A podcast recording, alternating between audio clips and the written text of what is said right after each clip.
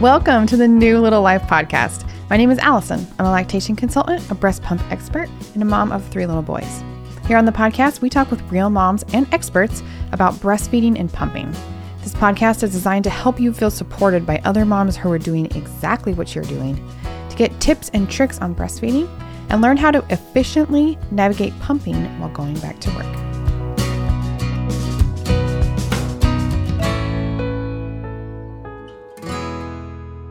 All right, welcome back to the podcast. We are deep into season two at this point, and I've been looking forward to recording this episode with these two for over a month now. You've been on my calendar, so I can't wait. I can't believe we're finally here and doing this. Um, I am a nurse, and so I'm really excited tonight to talk to two other nurses who actually went, you know, back to work, did all the pumping stuff, in the hospitals. This is a whole new ball game for anyone anyone who's in healthcare. You already know that, but I'm really excited to introduce you. We actually have two guests today, so this is going to be a really fun conversation. Carly and Megan are postpartum nurses. They care for moms and babies as a couplet.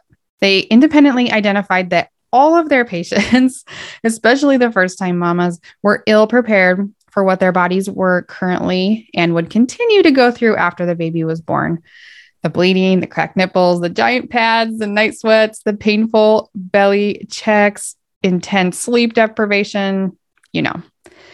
They each have two kiddos, four and under. Megan has two girls and Carly has two boys.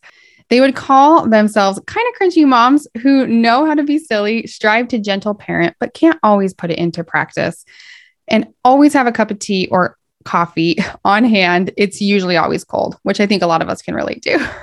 You'll find them letting their kiddos learn independence, fighting to change the postpartum world one minute, then holding two screaming kids the next. After they were in each of their second postpartum seasons, they decided enough was enough and they would join forces to take education, empowerment, and community creation into their own hands. And they created Fourth Trimester Foundation. So, Carly and Megan, welcome to the podcast today. Thank you Thanks. for having us. I'm really excited to get to know you both. I have three boys, so I can relate with Carly, but Megan, girls, oh, girl. Like a whole so, new world for me. I don't even know. I can't even begin to understand. So, so much yuck. Yeah. yeah. Okay. So, you guys had babies at a very similar time, right? Were you yeah. already friends before you started having babies together? Well, Carly had one. Already. Yeah, I have a almost five year old. So I had one little one. And then Megan and I met each other working in the hospital. We were both, you know, trying to conceive, thinking about it, kind of talked about that we were working night shift together at like the 3 a.m. slump, just, you know, talking about which ovulation sticks we were right exactly or totally. like you know sharing yeah. you know the different books we we have on our kindles and stuff um and then we found out we were pregnant i don't know exactly when but we had our babies six days apart yep. right so we then that was before bc that was before covid all the yeah. world was a much different place yeah. um yeah so and we parented together throughout COVID. Um, we had our kids were like two months, two and a half months old. Yeah, December 2019, they were both born. Yeah. Oh, yeah. So, okay. yeah. And then I had another one, um, April 2021. So she's that one in there. yeah, she's just over a year. Yeah, wow. I can relate. I had my third baby um, during COVID. I was pregnant when COVID hit and then had him in August, you know, so super scary right in the beginning there. It was weird, yeah. And we were in Europe too, so it was a little bit different even for that. Yeah, yeah it was yeah. a mess. So, and these COVID babies, like trying to get them to interact with each other at this point now when they're back to real life has been hard. it's impossible. They're so out of place. Mommy. Yeah. But at least they're all out of place together now. So when you get them in a group, they just all collectively stare at each other. Very we true. don't know what we didn't know there was other people in the world right. until just right. in the last couple months. Yeah. Oh my gosh. Okay, so let's just dive into this. Um, did, were you guys what floor of the hospital were you guys working on? Postpartum. So we that's where we met. We met um, as postpartum mother baby nurses. Um, okay, so that's also, the that's the spot where you go after you have a baby to recover for a couple days till you go home. Correct? Right. Yep. Awesome. So, so you if you have like- the baby, in the labor room and then usually like a couple of hours um, and then you move to your postpartum room some hospitals you kind of stay in the same room throughout Um, but in our hospital, it's you move to another room, more comfortable bed, a little more spacious. so know, did you guys have your babies in the hospital that you worked? Yes. Mhm. Was that weird? I thought it was kind of great. I sent my husband home both times because I had all my friends to kind of take care of me and hang out with me. Uh, when my second was born, Carly was working, uh, and she she brought me a sub for dinner, and then she held my baby for hours while I slept. My I have a picture of her sitting at the nurse's station charting with Carly. Awesome. so I preferred that to my husband being like, "Which side of the diaper goes underneath?" Yeah. Yeah. Sometimes Yeah. it's nice to have friends who like know what they're doing and you can just say, take my baby. I'm going to go sleep. Right. Yep. Exactly. It was Totally. great. Yeah, I thought I it was all right. I um, had a C section with my second, so I wasn't really excited about being there for three. I ended up staying for three nights, so four days. Um, I wanted to get out of there earlier, but just the stars weren't aligning in my body at the time um, for me to leave um, as early as I wanted to. So I was kind of like just didn't want to be there for that long. People would just come in and say hi all the time. Like there's already a ton of people coming into your room after you have your baby, right? And then your friends are like, "Oh my gosh!" I'm like, "I I don't want to We're talk done. Wait, we're not even really friends." Yeah, there's But like you're you. here, you didn't have to come say hi. So what I would do is I would go at 7 a.m. and 7 p.m. at shift change. I would go walk around the floor, say hello to everyone, and then go hide in my room. Oh, that's a good idea. Yeah. So I would really love to know from you before we kind of jump into all the pumping stuff. Like, what was, how was breastfeeding for you different between your two? You had a vaginal delivery with your first and a C section with your second. What was the first little whiles like with those two different experiences? Yeah. Um with after with my first, it was my first time, you know, breastfeeding and thing. So it's a whole new experience, no matter how you have your birth your baby. Um, but it wasn't like the maneuvering and moving around with baby wasn't tough really in that way. I was able to move around relatively easily. Um, but I just still didn't know what I was doing. So I was stressing about every little thing. I had a postpartum doula, well, a labor, and then also postpartum doula. Um, so she came to help me um, with breastfeeding, which was amazing.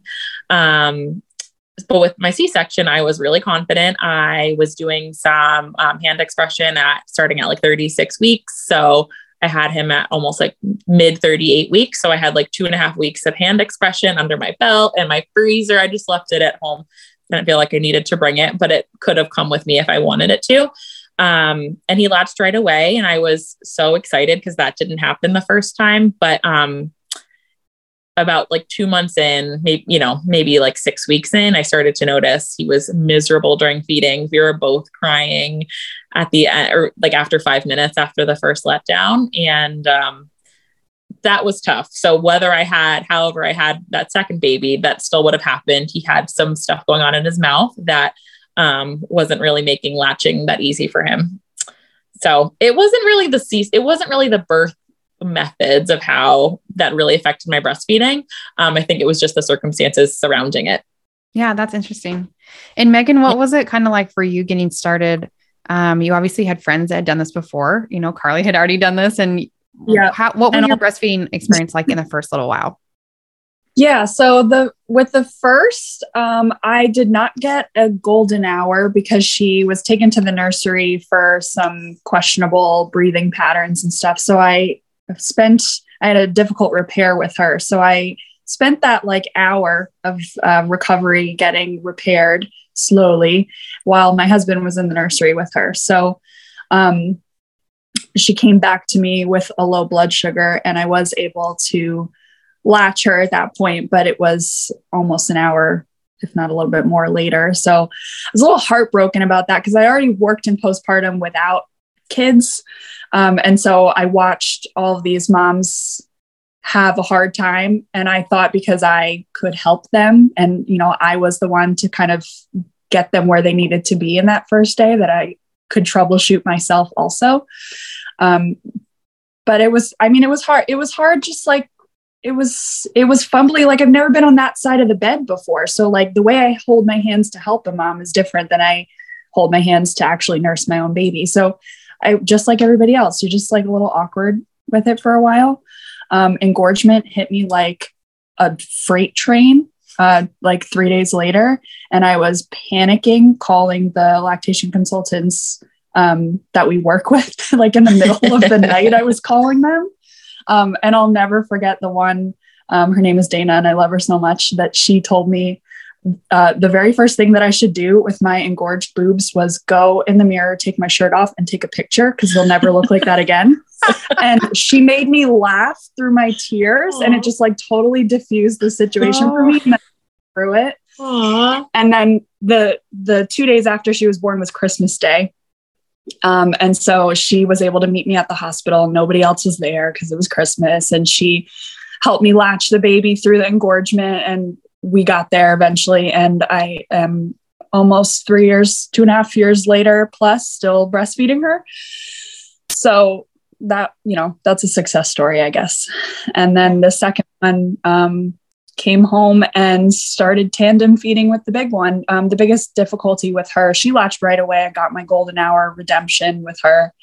Um, but she, I had a full supply still. And so she had a really hard time. Uh, she came out real fast. She was spitty to begin with. And then I gave her like a full letdown with every feed and she was like choking. she poor Carly was burping, burping so much milk out of her all night long while I was sleeping.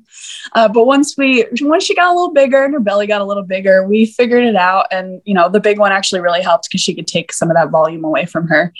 Um, and it we're still doing it. We're still tandem feeding.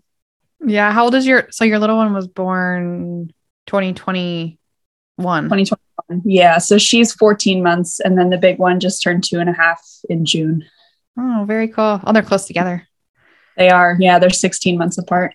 Ay, ay, ay. Good for you. That's a lot of work. Yeah.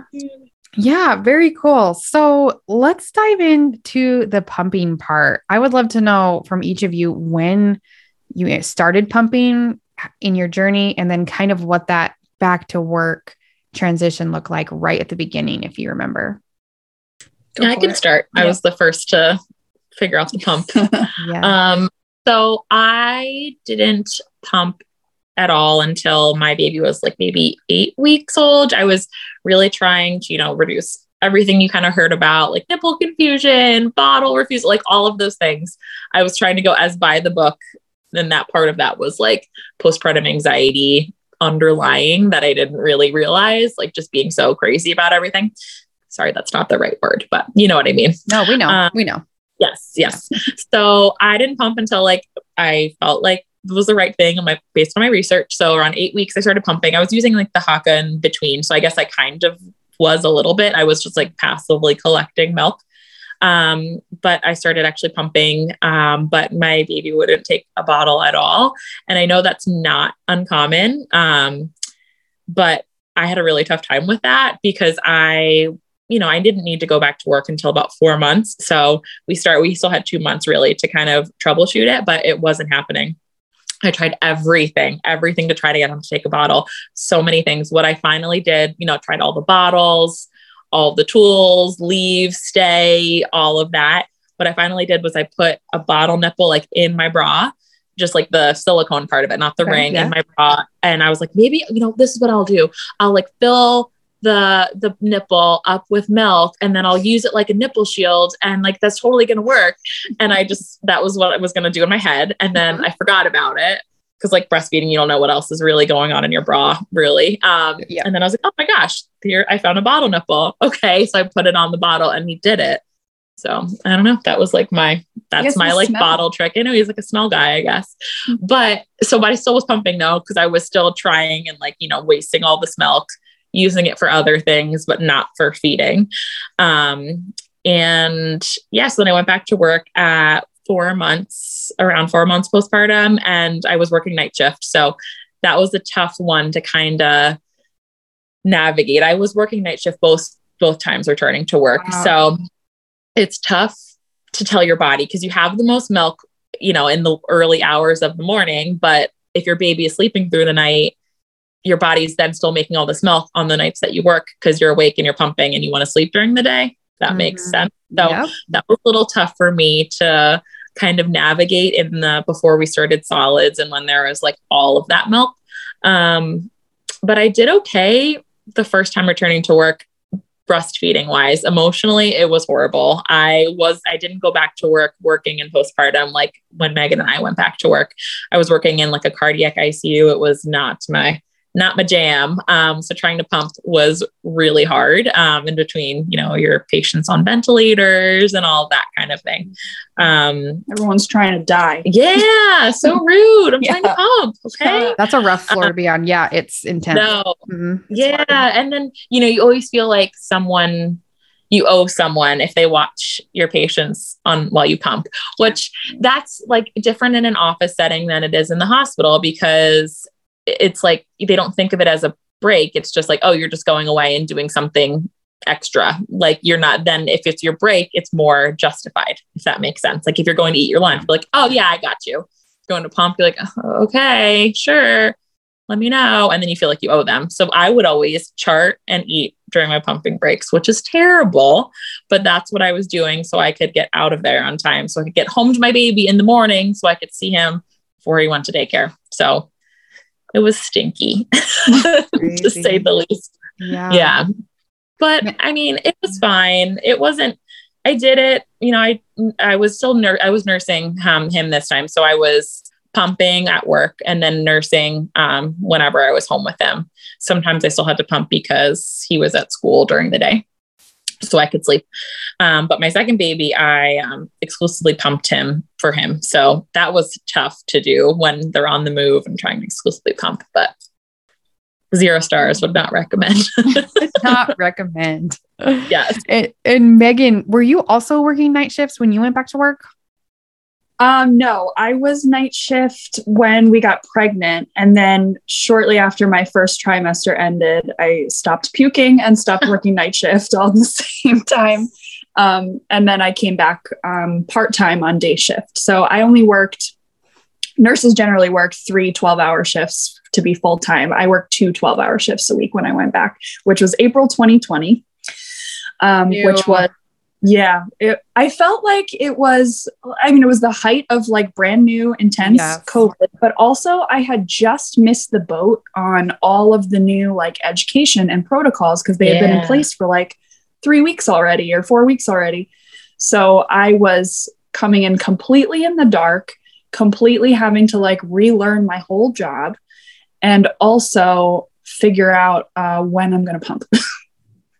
so that was scary. I want, the best thing I did was set up a um, virtual visit with a lactation consultant a couple weeks before I went back, and we talked about my supply, which was a little bit of an oversupply with her, um, and like a good pumping schedule. And so I went back kind of knowing this ideal plan in my head of how I was going to try to structure my day. And I will say that the one nice thing about coming back to working on a maternity unit is everybody is just by nature of the job is very supportive of you feeding your baby. And there's a designated room for like you know moms who come and visit their babies that don't get discharged and stuff. So we have like this great lactation room and there was space. We have a breast milk fridge in the nursery. So like it was perfect in that sense. Um, and i didn't really have too much trouble because i was fiercely protective of those um, breaks I, I really, really tried to set myself up. Like I would round on all my patients five minutes before I would go. I would be like, I had all my bags set up prior. So I would be super efficient with all my connections and I would pump exactly 15 minutes and I would shut it off and I would toss everything in the fridge and fridge hack it all and get back out on the floor. And three hours and one minute later, I'd be back doing it again. I really, really, really tried to protect those but uh, you know it's the nature it's a great thing about postpartum. Nobody is nothing's truly hardly ever an emergency. So you really can kind of just hey has everybody got their ice packs? Has everybody got their advil? Everybody's going to take a nap? Cool i'm going to go pump you can even different. tell your patients. Exactly. Honestly, I've told my patients too, like, oh, I'm actually breastfeeding too. Look at right. us. I'm gonna yep. go pump. I'll be back in about 20 or so. Yeah. I did that all the time. I would pull out my Spectra pump for moms who told me that they yeah. have a Spectra at home and didn't know how to use it. I'd bring it into the room and show them all the buttons. Hook yourself up, like pump right. right. yeah. So I would pump with other nurses all the time too. It was fun. Same. We would like pump together and because we're all breastfeeding because we all go in groups when yeah. we're pregnant. Yeah. yeah. Totally. I think that's really cool actually to see like you kind of think of healthcare workers, especially when you're in a vulnerable situation like having a baby and you're brand new, as kind of like authorities figures. And so I love it when you can just like casually throw in, like, oh, yeah, I'm breastfeeding too. I'm going to take care of you and then I'm going to go pump my milk. Yeah, really normalizes that part of being a human mother as just like, we do this. We all do this. You can do this. Right. Yeah. So true. Love it. Yep. True. All right. Cool. Carly, we got to dive into this night shift schedule a little bit because this sounds overwhelming to me, even. So, okay, you're up during the night for three nights a week, three but you're week, not yeah. during four nights a week. Also, your baby goes to daycare slash school during the days so you can sleep. Like, what did your pumping schedule, feeding schedule look like? Walk me through that. I yeah, I was a I always pumped in the car. I felt comfortable doing it. I had the like the proper equipment that I felt safe to do that. So I would always pump the car, um, even what, if I had just pumped at home. What equipment are you talking about here? Like break me break I, it down for me. So I had good question. I had um the S the blue one S1 S1 S1 the S1. So I had the battery pack. I had long enough, like the tubing was plenty. So I wasn't, didn't have to fiddle with it. I would set it up before I, you know, even turned the car on. Um, and if I did have to readjust or anything, I was not trying to do anything unsafe. Um, a lot of times I would like pull over at a gas station, like five minutes into the drive. It was like a half an hour. So even if I lost a little bit of time on the way, um, I didn't mind. Um, yeah, and I would just I had just the the normal Spectra flanges with um, I would always have uh, Kindred Bravely bra or um, one of the the clip on. I forget what it is. It's like clips under a regular nursing bra, but it's just like the front attachment. I forget exactly what that one is. Amazon. Yeah, I forget what they're called, but that worked well for me too. I always made sure I had like a a pumping bra that I really liked and trusted. Um, and then I would get to work. Um, I mean, I'm like always late. So I would always like be like running around. Um, and there's still, this is actually embarrassing. There's still like breast milk on like my dashboard and other parts totally. of it. you know, great. It's still there. Um, it's hard to get that stuff off, right? Yeah. Like I know. I, so, I can totally relate. There's no judgment yeah. from me on this. Yeah. No, I know. I know. So, and then I would run oh. in. Um, sometimes if I was running late, I would literally just hold the flanges, like with like, you know, my two fingers and like run in. And then I would clean it when I got there and I like was settled. Um, but yeah, so always pumped in the car, even if I had just fed baby or just pumped. So I would like reset my clock. I would go see everyone and maybe around like 10 o'clock, get a pump session in. And then depending on, I don't know, I would maybe pump two more times after that or one more time. But the 3 a.m. pump was always the one I would always fall asleep during. I mean, it's hard. It's like hard not to fall asleep while you're pumping at three in the morning, even if you are like on the clock. Um, so most times I'd fall asleep and like sometimes it would get disconnected. So I'm like, oh my gosh, I have to do this again. so I have to oh, start over my pump session. But it was tough in the like I was mentioning when I would have more like when my milk supply was more when um, before I started solids, I would need to pump. Um, I would need to wake up in the middle of the day while I was sleeping just to pump, like out of uncomfortability.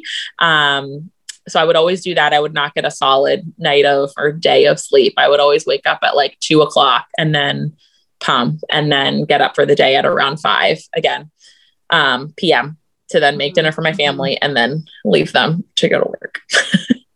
such so a, such night shift is such an interesting schedule. So you kind of just treated your night shift like your day. So pumping yeah. every like three hours, like you yeah. would, and then your sleep time once in the middle. But that yeah. was really your night sleep. Just during I know, day, right? I know. And when I would work like a stretch, it was tougher. I would be like fuller during the day so it was more uncomfortable if I had worked just worked three night shifts and then I was sleeping the next day. Um, it was tougher. So, but yeah, when I was, was going to ask you about pumping, switching back and forth, like yeah, three. But when I was exclusively pumping, it was so much easier because I really? could say when I pumped. So like that was the only part of exclusively pumping that was easier in that way. So I just said, this is what I'm going to pump and doesn't matter when baby actually ate, I'm, this is what I'm pumping. Um, but as far as switching back and forth, I don't really know. It just kind of it just kind of happened. Like I'm I'm a schedule person, but babies aren't schedule people, right? So I don't know. I didn't really um it just kind of figured it out as the everyday was in front of me. I think it's something kind of accepted as your reality. Yeah. Yeah. totally. Yeah. Yeah. It's it's tricky juggling those schedules, but I think you're right. I think we can write it down on paper as like here's the ideal plan you know you're three days on you do this you're four days off you do this. But i think a more realistic view of a lifestyle like that is really just kind of taking it. Yeah. Having a general plan is great and then kind of just going with the flow. Is that kind of what you felt like you ended up doing? Yeah. Yeah and then there were actually a couple of days that after work i wouldn't have childcare. So those were called my zombie days mm-hmm. but it wasn't my name my friend Beth and IBCLC also um, coined that term, but staying awake with your baby. So those days with my first, I would just kind of like lay in bed with him and kind of like nurse and just hang out. So that was easier in that way on those zombie days. But yeah, I don't, I'm not nights anymore. And I was, I always told myself I'm going to switch to days when I am um, done having babies. So I could, you know, when you're early in the baby stage, you're kind of on night shift anyway, just as a new mom. Yeah. Um, yeah. Yeah, kind of. So it, the transition to night shift back from, you know, being on maternity leave wasn't tough, wasn't too tough because I was kind of there, but I couldn't hang anymore. I had to make the jump and now I'm a day shifter, which Look is you. so better. what made you decide to exclusively pump uh, with your second one? Uh, I I don't know. There was a lot of things, and it's still something that's kind of I, am willing to share it because I'm saying I, I want to, but it, it's still like kind of tough for me to really separate out what is what. And I don't know if I really have to separate it out, but hmm. um, around like six weeks. I remember it was like the super, like we were watching the Super Bowl. My husband was working. Um, we were watching the Super Bowl with my mom, and he just he would latch for five minutes for like a letdown essentially, and then he would scream. I'm like, what? That's weird. And he wouldn't relatch, wouldn't relatch. I was feeding him like every hour, all the time, um, and he was always like really tight and just like really tight all the time. He was breech, so that's not surprising. Um, but he had a lot of oral restrictions. So, uh, lip tie, tongue tie, and like cheek ties as well. Wow. Um, so this was right before COVID. I mean, COVID was here. We just didn't really know it. Um, we ended up getting those ties released um, after you know talking with an IBCLC and his pediatrician and the um, person doing the procedure. But he didn't latch after, and I kept holding out hope. Um, and I worked with a lactation consultant to really get things on board. And then COVID kind of started, and I was like, I can't, I can't do all these things. Like, I can't stay home with my toddler and navigate trying to refeed this eight week old baby um, who is really used to bottles and my toddler is in my face and I just don't have any, I just can't. So I still tried to keep nursing him like every once in a while. And I always told myself like when I'm going to remember the last time I feed him is, and I don't because I kept trying to think about that moment and I couldn't get, I couldn't remember the, that last time because I'm a, person that likes to know when the last time something is. I think yeah. maybe some are. Are you? Yeah. Yeah. So I wanted to know um, when it was going to be, but I didn't. Um, so it's okay. I mean, I'm I'm so grateful that I was able to nurse my first baby for as long as I did, and I exclusively pumped for my second as long as I did with my first because you know siblings mom guilt, mom guilt. yeah that's what it is yeah. um so yeah, yeah but i'm I mean, I learned so much and I was able to have that flexibility. I got a baby Buddha. I had all of the gadgets. I would pump no anywhere. I was I pumped at my sister's wedding during her like reception, like with everyone because I didn't want to miss it. Like I just wasn't, I didn't have any shame in my she pumping was, game. She was amazing. Yeah. Seriously, she was. She like she never said a thing about it. It was just like this really? casual. Yeah, no, you didn't. Oh. You would just like casually just like stick the flanges in and turn on the pump. And I can still hear the baby Buddha like specific like noise because yep. I, yeah, I could just like she pumped. We had all the babies in my mom's pool one day, and she's just standing there in the shallow end with her pump on. so unapologetic about it and it was Yeah. it was very it was very brave and i Yeah. yeah, it was Because cool no one would apologize for like latching your baby no as much as you would to. So why not? It's just Right. doing it the long way. it was great I think pumping is kind of this new this new thing. So we've been working really hard the last 10 years or, you know, 15, 20 years to get to normalize breastfeeding, right? Breastfeed Yeah. anywhere, breastfeed in public. Like, and I feel like we're at a good place. A lot of comments moms are getting are positive ones and not not nearly as many negative ones. But I feel like we're just barely bridging this with pumping, like trying to normalize pumping. Some moms either choose to or have to. I mean, it feels like you were kind of forced into that yeah. life. Yeah. Um, and I feel like a lot of working moms kind of are not, not a, many working moms that I talk to are like, I want to breastfeed, but I'm also really excited to pump. You know, most of them are like, when do I start pumping? Because I have to, because I'm going back to work and I want to keep breastfeeding. So yeah I think a lot of working moms, I mean, yours was a little more, even more, you ended up exclusively pumping, but I think a lot of working moms feel this way. I, I want to breastfeed. It's important to me. And I kind of have to pump out of necessity. Yeah. i think i'm seeing a lot more um like instagram accounts too from like people with some big followings who are choosing to exclusively pump out of the gate which i think is also really cool that i think a lot of people didn't really know that was an option Yeah. so yeah i think it's it's really great to just see you know it, that's like a whole different i i honestly don't really know how i would navigate if i decided to exclusively pump from birth like how did those first couple days go with colostrum i'm not really Yeah. sure but that's like that's a totally other you know avenue you could go down that deserves some attention Yeah. And just kind of reducing the shame around it. Pump anywhere, you know?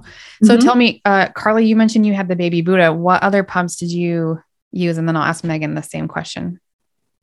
I had, I only enjoyed I, the BabyBuddha. I loved it. Some people can't hang with that suction, but I, the first time I put it on, I thought my nipple was like coming off and I was like, oh my God, but it was fine. Um, and then I had, I just did that and then S1 and an S2. So my S1, the blue, right? Yeah. Yep. Was from my first baby. So I, then I got an S2 to like, you know, have a fresh pump.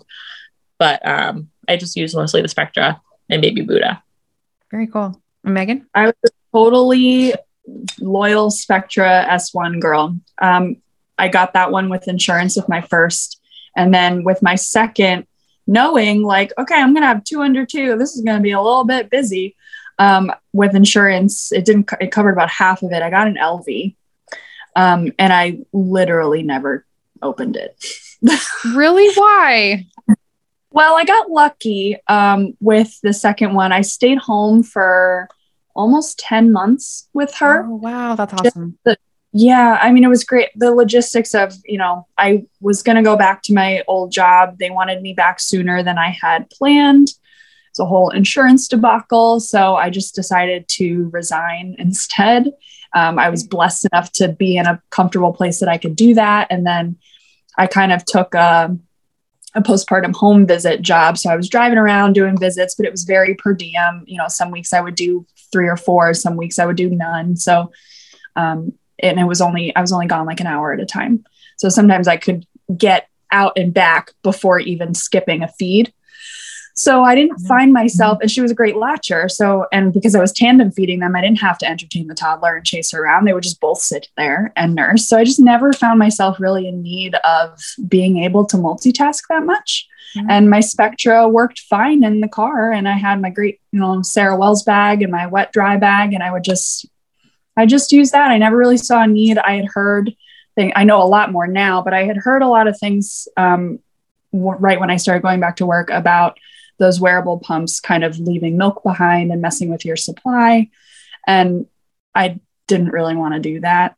Didn't really want to mess with it. I didn't, and I had heard so many things like, oh, you have to do all these hacks. You have to get like inserts for them, or you have to buy different flange sizes. And it's a whole thing. So I was like, I don't really have the energy to navigate that. So I just left it in the box and eventually sold it. I don't know. Yeah, for real. Um, it's one of those things. I there's so many breast pumps on the market that, and yeah, and you get these like new fancy ones that solve everyone's problems, and then everybody gets them, and you realize like actually just like the standard stuff sometimes works just fine. And Yeah. yeah, yeah. The standard flanges too. Like I never even got, I thought about getting those pumping pals ones, the Yeah. nice silk ones, but I just never, the, the regular ones worked fine. I changed out the duck bills every now and then. And it was just, I don't know. I never saw a supply dip. So I didn't, I didn't fix what wasn't broken. Yeah. Did you notice I that you had that oversupply kind of continue on? You mentioned you had that with your first a little bit Yeah. When you went back to work. Did you notice that continued throughout your pumping? Yes, and uh, I I mean I always kind of produce my my youngest one w- was a one side at a time feeder, which is kind of the only way that I assumed that I was still an oversupplier. That she was satisfied after probably what was four or five ounces on that side. That's typically what I would see in the pump when I did. But because she was nine months old before I really left her, I didn't really have any confirmation of the oversupply. Sure. So I just, yeah, I don't know. We were just cool with, I was just very, I was much more confident at that point to just like, oh, I don't know, you'll just, you'll take what you want and this one will take what she wants. And I don't know. Yeah. Yeah. Sharing. Yeah. Tandem feeding is a whole like new ball game. it's just, but I think Oh, it's, I think second time moms. Often feel more confident and like they know what they're doing. Yeah. Yeah. And more, they can be more laid back about it. Like, not Right. as, like, I would have like what side I fed on, and I would like do all the apps, and I would, Yep. you know, make sure I'm like, oh my gosh, okay, 15 minutes and 30 seconds on this side. So, like, I have to do at least 15 minutes, and 31 seconds on the other side. Like, like, no, I don't know. They're fine. Yeah. I think the biggest hurdle for me was I wasn't sure if I was going to tandem feed.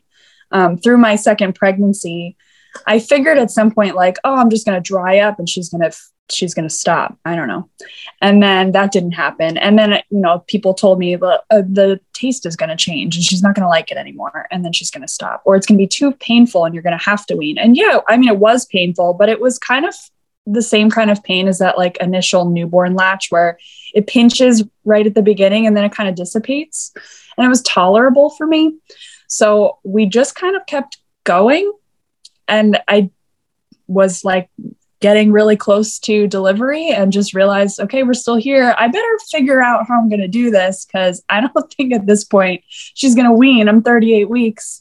We're down to the wire here. So i asked that same lactation consultant who told me to take a picture of my boobs. She tandem fed her babies like 15 years prior. Wow. um, I said she sent me a picture, like circa 90s photo of her Shoot. nice. eating her babies, and I was thrilled to see that picture. It's amazing. Mm. But so she, I asked her, I was like, "How do you tandem feed these babies?" And she goes, "You just do it." And everybody else on the internet told me, and the pediatrician told me, you have to prioritize the newborn. You have to prioritize the baby, and then the toddler gets to go. That was never my reality because they're asking a 16 month old baby, she was not a, she's a baby, to stand in front of me and wait while the milk is pouring out of me. And now she's been deprived of flow for like nine months. Finally, I have this huge letdown again. And she's like, give me some of that. So Yep. there was never there was never any waiting. It was just exactly like Dana told me. You just freaking do it. Yep. Isn't that motherhood? You just freaking do it. You You know, just do it. Yeah, do it. Let's make a shirt. Yep. There's no. So did plan. you pump while you were pregnant uh, back to work? I did. Yep. What was and that was like? purely- that was purely guilt. So I got pregnant when my first was seven months old. And I, that was one thing I always knew I wanted to have my babies close and I always knew I wanted to breast, but I didn't know enough about milk supply then to know that pregnancy hormones were going to suppress my milk production. And I didn't realize that I was going to essentially dry up. I would pump like half an ounce to an ounce, whereas Wow. previously filling the five ounce bottles. So, mm. and that happened around 12 weeks and never came back. People told me that it might come back, but it never did. So, when that happened, I continued to pump at work because I felt so guilty that I was going to squash my year of breastfeeding goal. It's something I'd never thought about. And I, I just, I had such overwhelming guilt about it that I just kept pumping to try and give her whatever I could. Um, Carly and another one of our IBCLC friends donated milk to me because I was just not meeting her demand. And that was like the most incredible. I never thought I would receive donor milk. I'm the one sitting here who had oversupply for seven months, and now I'm receiving donor milk, uh, but it was a huge blessing and we got to a year and obviously beyond. So, yeah, it was painful. It was more painful than latching. I had to reduce my settings down a lot, especially on that stimulation mode. Um, but I made it work. I don't know. Wow, that's amazing. It can be really um, dis- emotionally, mentally discouraging to pump mm-hmm. half an ounce um, in a 15 minute session and continue to do. You did that for five months. That's I did. I had to cover the bottles. I put like a one of yes. the it's over the bottles so I wouldn't look at them, and I would just FaceTime the baby. How did you her. do that? How did you keep going to that year mark, pumping like basically nothing on a schedule every three hours as a nurse? Like there are so many things stacked against you in that scenario. Yeah, I just, well, I just kept the same narrative in my head of fiercely protecting those breaks. And I kind of just treated it more as like, this is a break when I get to FaceTime and talk to dad and the baby and just hi. And I just so happen to be pumping while I'm doing it. I get to sit mm-hmm. and have a snack and not take care of anybody right now. And I get to say hi and I'll get what I get. And I went from taking home, I always stored my milk in mason jars. And I went from taking home like three mason jars over a 12 hour shift to one being half full. And I would bring it home to my husband and he would look at it and be like, You did good today. Aww. And, you know, he knew how broken I was about it. And he used to like see me give him all these bottles and stick them in the fridge. And he would say, like, nice haul. and, and then I would come home with less and he would still tell me I did a good job and not tell me how mm-hmm. much she took that day because then I would do the calculation of okay, so this was the deficit that I missed, and this is how much donor milk we're going to have to thaw. And yeah, he would just he just mm. handled. That was the greatest thing. He I never fed bottles. I never warmed milk. I never looked at the milk stash in the fridge. He handled all things pumped, frozen, bottle fed milk. I did not touch it. That's probably that's probably a good thing. I, I can imagine just mentally I would probably do what you did, just like do what I could and then try and not think about it and have someone else. I really like that that play that you did there. I think mm-hmm. that would help me too.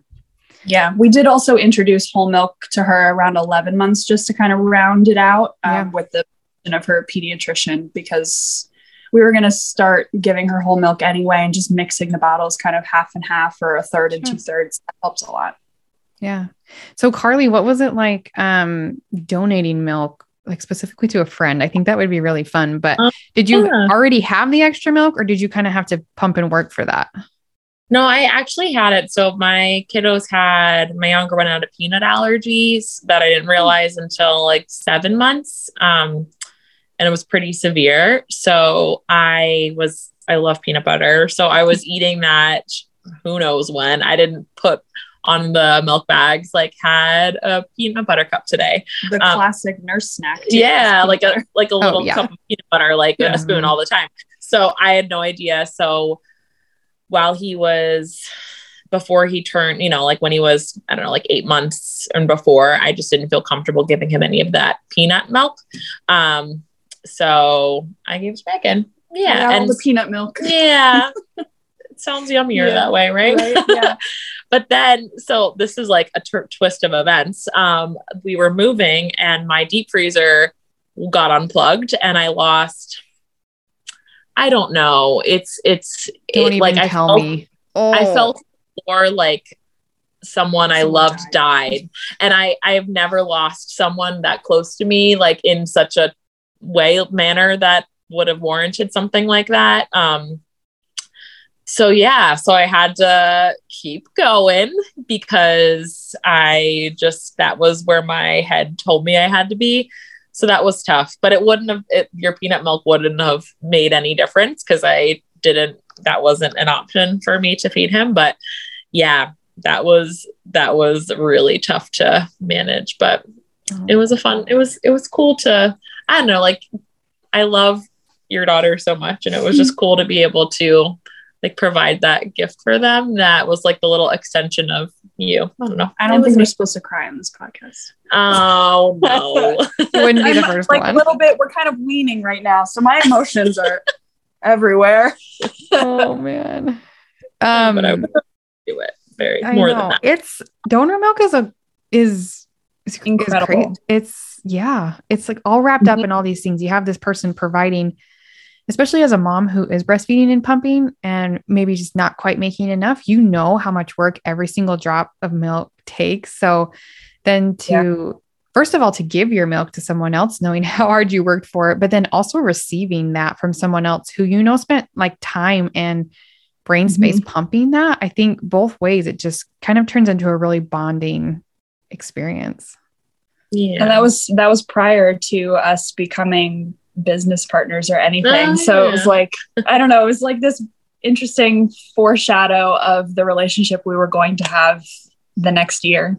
So Aww. it's cool. Yeah. yeah. So tell me kind of how that blossomed. Like, how did you guys decide, like, there's a problem here in the fourth trimester, fifth trimester world, and we're going to fix it? How did that start? Carly texted me one day and was like, Hey, do you want to teach these classes? And I was like, Yup. Yup.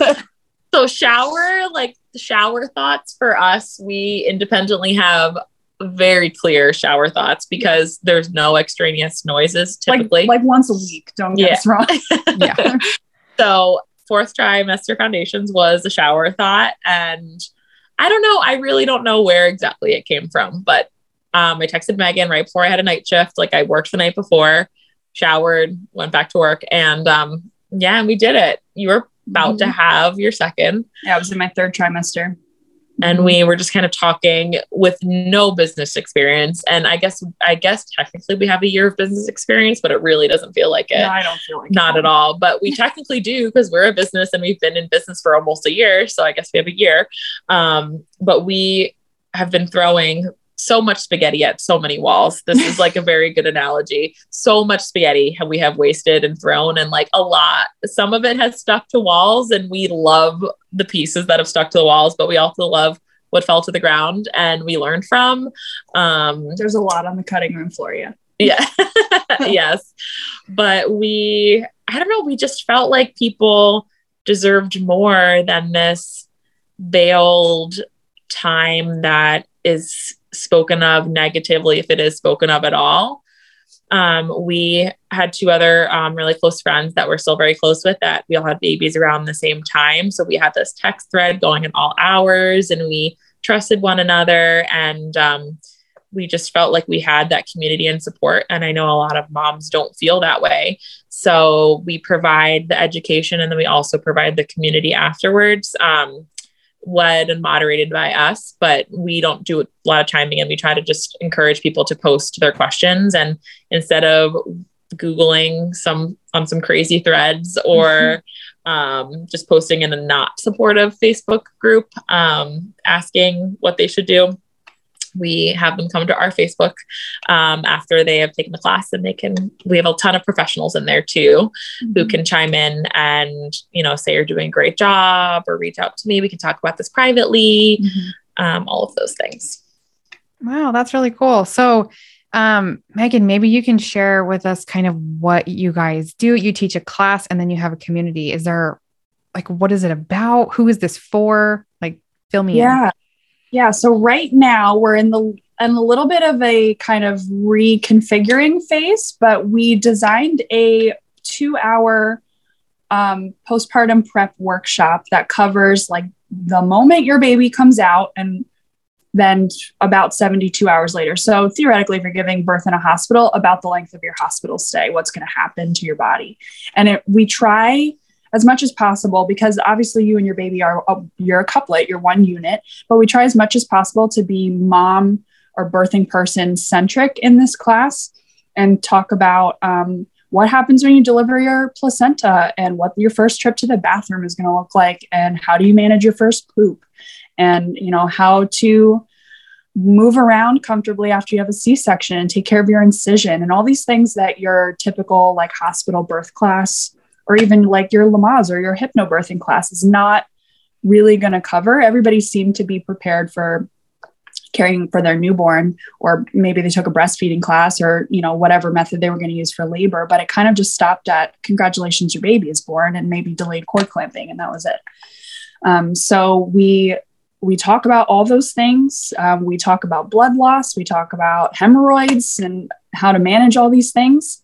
Um, and up until this summer, it has been a live course that we hosted a couple of times a month, either on Zoom or sometimes in person. But we are currently in the middle of shifting to an evergreen self paced course that people can purchase and download at any time. So that's going to be available this fall around our one year anniversary. Very cool. I I love that. I think you're right. A lot of the classes I've seen and taken and taught are really focused on, you know, like pregnancy and then labor. There's a heavy, you know, section labor, birth, like how do you get this baby out of you? And right. then, okay, now how do you take care of this baby? You know, breastfeeding right. and newborn care and stuff like that. And I think a, a piece that is often missed is like you, you've just become a mother yourself and your body is, is super different than it was before you had a baby and right. will probably always be a little different. And how do you take that time to also care from yourself for yourself? Because yes, you have to care for the baby. This is on you, right? And a partner, hopefully.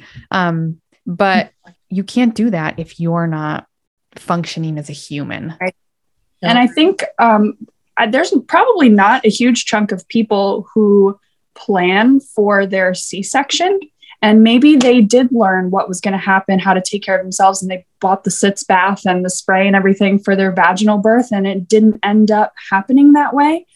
And we just, especially after Carly's experience of a zero stars C section, mm-hmm. we thought it was so unfair that just because birth didn't go the way you wanted it to, that you should then automatically forfeit your ability to care for yourself. It just it wasn't right. So we talk mm-hmm. a lot. We try to make it fifty percent C-section related, and some people might think when they're sitting through it, like, okay, I don't really want to hear about trapped gas after a C-section. I'm going to have a vaginal birth, but I, we want that for you, but maybe you're not, and we want you to have heard it before.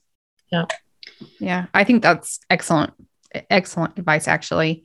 Um, and I, you're right. If you're doing the vaginal birth thing and then all of a sudden you're into a C-section, this is a whole new world, and you have to come out of it with, you know, drugs on board with a brand new baby and an incision, and it's a lot. And who better to teach you how to navigate this than nurses who actually work and care for you in the hospital? So I think it's really cool. I mean, you guys are experts in this area. This is literally what you do for your jobs. Um, so it's very cool. Yeah we like what we do. So you're doing the fourth trimester foundation stuff and working and raising young kids and just doing it all. Yes.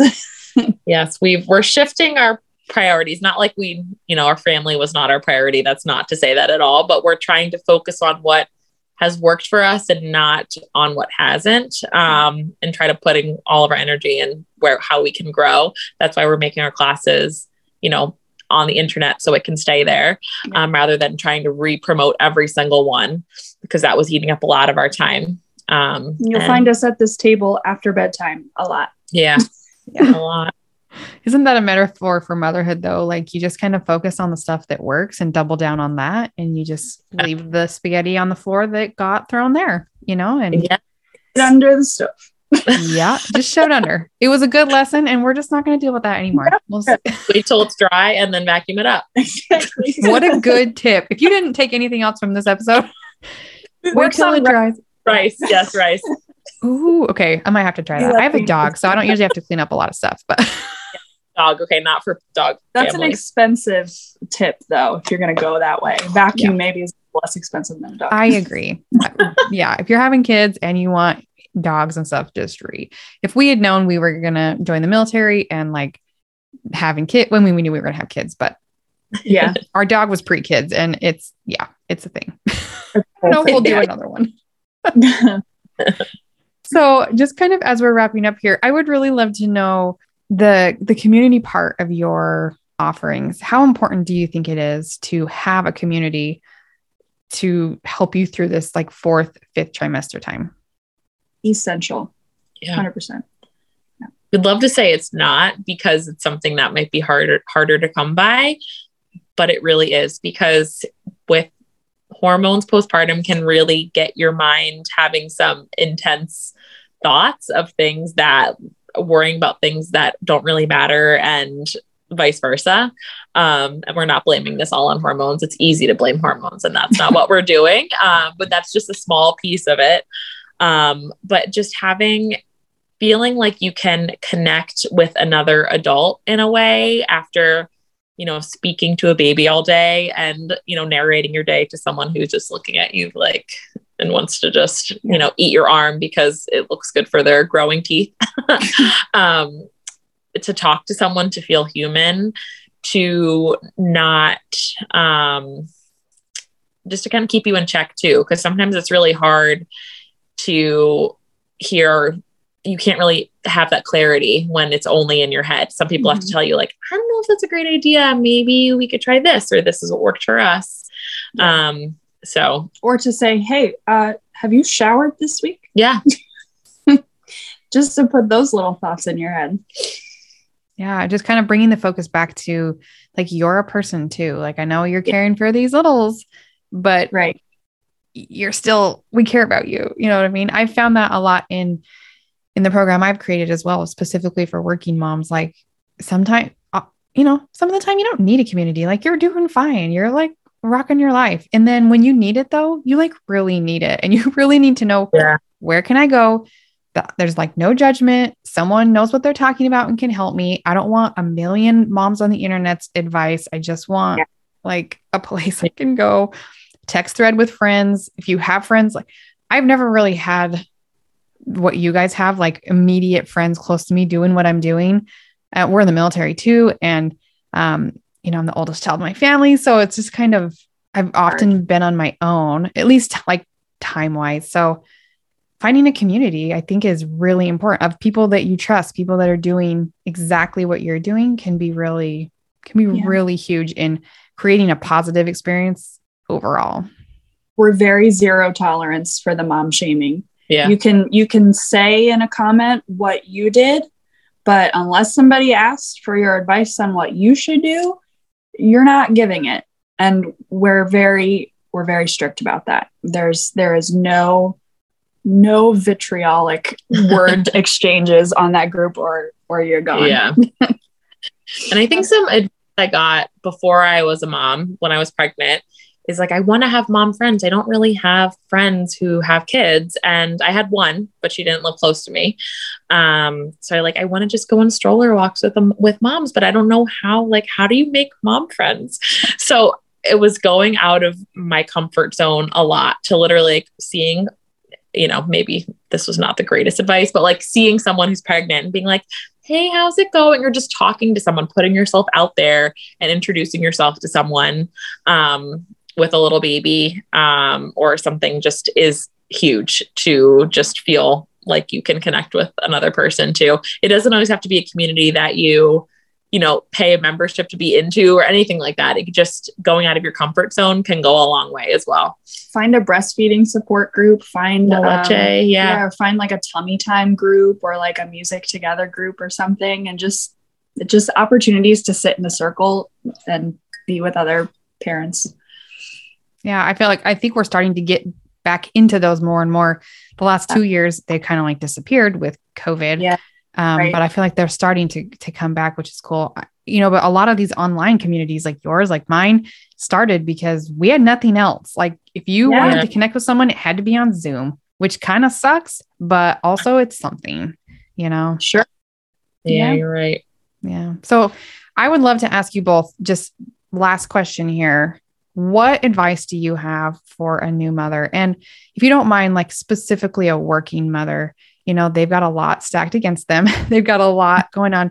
You have to navigate your maternity leave, your your short maternity leave differently yeah. than someone who's not going back to work. And there can be a lot of pressure. You're just moving from one thing to another, you know, really quickly. Um, what kind of advice do you have for for moms in this in this time space? You're up. I would say you can do it all, but you shouldn't do it all. Like you can, you could probably do all of those things, but you wouldn't sleep. But you don't have to do them all. Like you can get takeout way more often than you feel like is healthy. Um, ask people for help. All those people that were like, let me know if you need anything when your baby was this cute, snuggly little thing. Um, call them up, text them, say, I, I don't know, say whatever you want to say, but ask those people for help. Um, your house can doesn't have to be cleaned as often as it needs to. Um, just cut the things out that don't immediately you know affect you and your baby and your mental health and your well-being in that way um, let it go that was my big one I love it i would say um, protect protect what you want out of your feeding journey. You know especially like pumping at work know what your rights are. Protect those breaks because nothing that's happening at work is more important than you feeding your baby if that's the way that you are dead set on feeding your baby. And it's you you can be completely unapologetic about that and you can make a stink about that and you can you can absolutely advocate for making sure you get what you need and setting up whatever setup you need. And just just being unapologetic for it i think is what really helped me um, make sure that i was having the journey that i wanted especially knowing going into healthcare specifically the cards are stacked against me to maintain this supply. I think that's really poignant coming from from a nurse right and i think anyone that works with other people whether you're a nurse or a teacher or you have clients of some kind that directly rely on you, it can be really hard. These are service based jobs. And if you step away, someone has to take over. And there's yeah. just so much guilt that can come with that. And it's really easy to sacrifice yourself once again, which you always do in these professions. Mm-hmm. Um, and but you're you're taking away this other thing. Mom life is hard. You're juggling a lot of different responsibilities. So i think you know having a nurse and gosh carly you were on a cardiac floor. Like that is mm. that is like real stuff you know what i mean?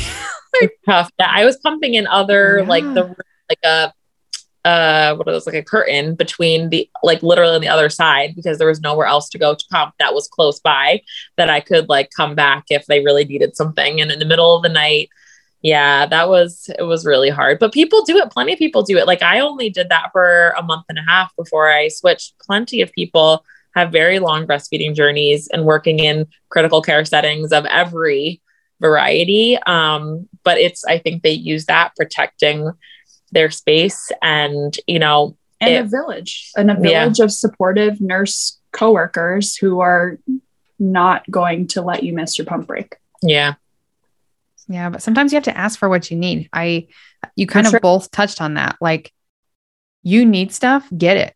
Right? Like don't do this on your own. I would say I would it's a statement. I would say to the charge nurse, I am going to pump in mm. 15 not can I pump in 15 minutes and it just changes the whole conversation. Okay. Yeah. okay. okay. Great. Okay. Yeah. yeah yeah you just got to kind of make it happen for yourself so i just i'm so impressed with with both of your stories and where it's brought you and what you're doing to help other moms in this space i think it is so needed and so cool and so please keep doing it i think we absolutely need more people like you in this world thank you we'll keep doing we'll it keep don't worry yeah. i know it's not easy juggling work and a side hustle and little kids i I 100% relate to what you guys are doing. We are all up after our kids are in bed recording this podcast for you today. So yeah. we know yeah. it's just, it's a lot. So thanks again so much for for being with us today and taking the time to do that. You can of course find um all the ways to connect with Carly and Megan down in the show notes. There'll be links of everything we talked about today. They mentioned some cool products that they liked. Um, links to their classes and all of that will be down in the show notes. You can also connect with me if you want to know more about how I support working moms going back to work and managing their pumping experience. We just, all three of us would love to hear from you. So don't hesitate to reach out. Yeah. Thanks again for being here with us today, Carly and Megan, and we'll talk soon. Thank you. Yes, thank you.